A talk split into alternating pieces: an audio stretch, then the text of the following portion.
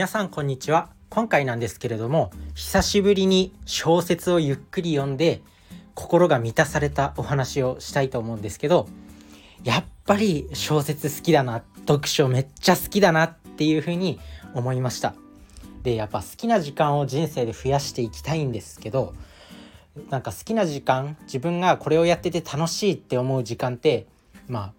いろいろあると思います。アイドルに捧げる時間とか、なんかアイドルのファンとかだったらそういうファンの活動に捧げる人もいるかもしれないし、なんか野球が趣味だったら野球に捧げる時間がすごい好きかもしれない。ゲームとかだったらゲームをずっとしてたいとか、そういうね、人生のやっぱ楽しい時間を増やしていきたいと思うんですけど、改めて小説めちゃくちゃいいなって実感しました。で、なんか自分自身最近めちゃくちゃこう仕事が忙しい、本当になかなか時間が取れなくて小説をゆっくり読む時間がなかったんですけど、資格の勉強とかもしててね。で、ちょっとね、今日も資格の勉強しなきゃいけないっていう気持ちはありつつも、もう結構頭がパンパンになってる感じだったんで、一旦もう今日一日は休むかみたいな感じで、もう小説を読みふけろうと思って読みました。伊坂幸太郎さんのアックスっていう本。伊坂幸太郎さんはめちゃくちゃ自分の好きな作家さんで、有名な作品だとゴールデンスランバーとかグラスホッパーっていう、作品があります。映画化もされてますね。で、その中でもアックスっていう本を読んだんですけど、この本は、殺し屋、一流の殺し屋で、兜って呼ばれてる主人公がこういろんなね、修羅場を乗り越えたりとか、家族とのシーンだったりとか、そういう、殺し屋の物語ですね。一流の殺し屋の物語で、あるこのターゲットを殺してくれみたいなことを指示してくる、医者の人がいるんですけど、その医者から指示を受けて、いろいろ殺しをする。だけどその兜って呼ばれるその主人公は、表の生活もあって、家族もいて会社にも勤めてるんですよ。でも裏の世界でそういう殺し屋をしてる、そんな兜の、そんな主人公兜の葛藤とか、そういった物語なんですけど、やっぱ小説っていいなって思いました。好きなことに時間を使うっていうのがこれほどまでに幸せなんだって。で、正直なんかもう資格の勉強してるのがバカらしくなってきたんですよね。もちろん資格取ろうとは思ってるんですけど、なんでこうなってしまうんだろうみたいな、なんでそもそも上を目指さなきゃいけないんだろうみたいな、この資本主義社会で周りより突き抜けなきゃいけないとか、競争しなきゃいけないとか、なんか給料、お金を稼がなきゃいけないとか、なんでこんな息苦しいんだろうってめちゃくちゃ思ったんですけど、なんかやっぱ好きなことに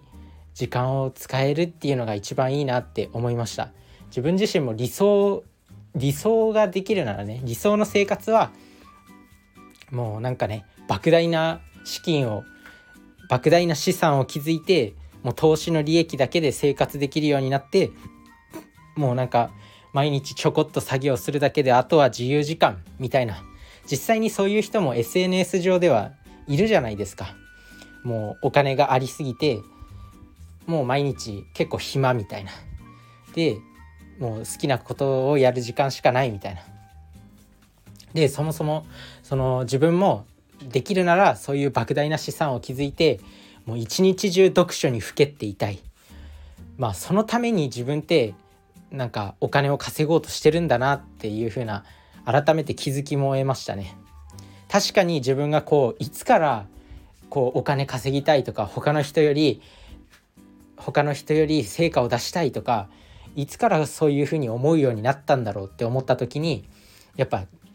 お金がたくさんあってもう生活に困らない状態になって読書をずっとしていたかったからなんですよね。やっぱその時間のためになんかすごいお金を稼ごうって思ってたんですけど、なんかそのために今読書できないのもちょっとすごい心に悪いなと思って、まあなんだろう、こ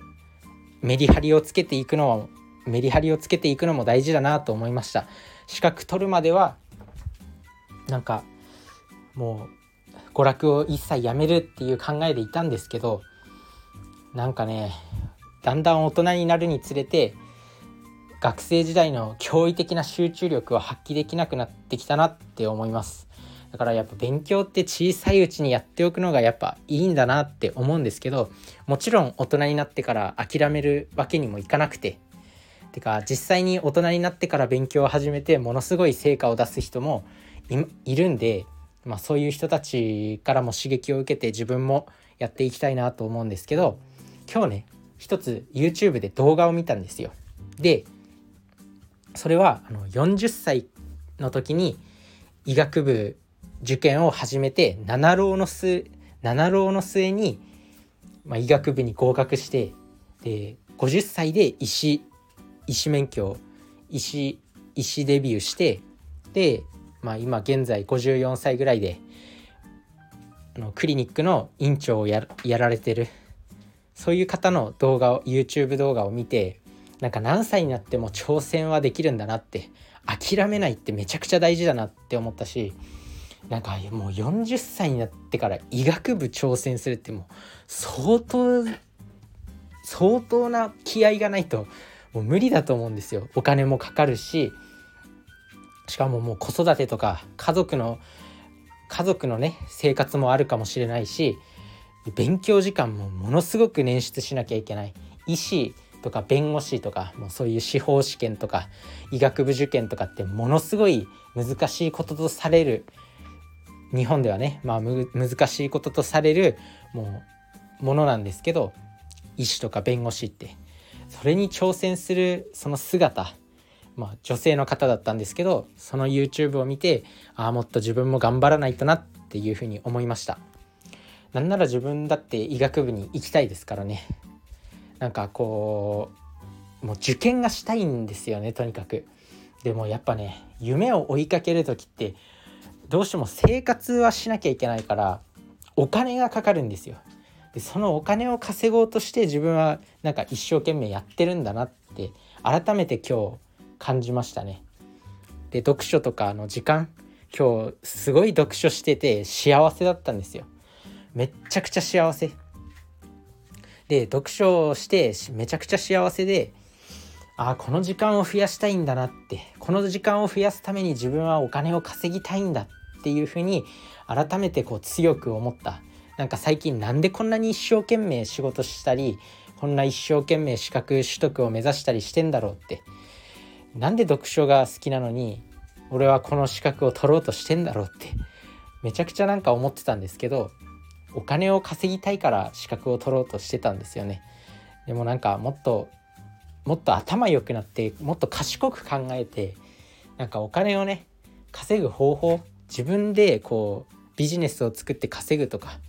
なんか本当に全然最近思考が停止してて、言われたことだけやってるみたいな感じになってるんで良くないなって思いました。もっといろいろ周りを見て、いろんなものを経験して、脳みそを柔軟にして自分で考えられる脳に、自分で考えられる頭の持ち主になっていきたいなと思います。皆さんもぜひなんかね、こう自分の好きな時間を作りたいとかって、自分の好きなことをやって、まあ、人生終わらせたいじゃないですか。自分のなるべくやりたいことをやって人生を築きたいと思うんですよ。でもそのためにはやっぱ自由な時間が必要だし、自由な時間をずっと持ってたらやっぱお金がなくなっちゃうんで、そのお金を稼がなきゃいけない。そのお金の問題ね、本当に解決できるように頑張っていきましょうっていうお話でした。でもなんかね、今日紹介したその YouTube でなんか40歳から医学部受験した人もいるように、なんか何歳からでも挑戦できるっていうのは本当に強いし、そういうなんだろう、そういうね人がいるっていうことを意識するだけでなんかやる気が出るんじゃないかなって思います。なんか動画のタイトルは忘れちゃったんですけど、ぜひ YouTube で検索してみてください。医師、なんだっけ、40歳から医学部受験みたいな感じで検索すれば多分出てくると思うんで、見てみるとこう自分のモチベーションアップにもつながると思います。ぜひやってみてください。それじゃあね、バイバーイ。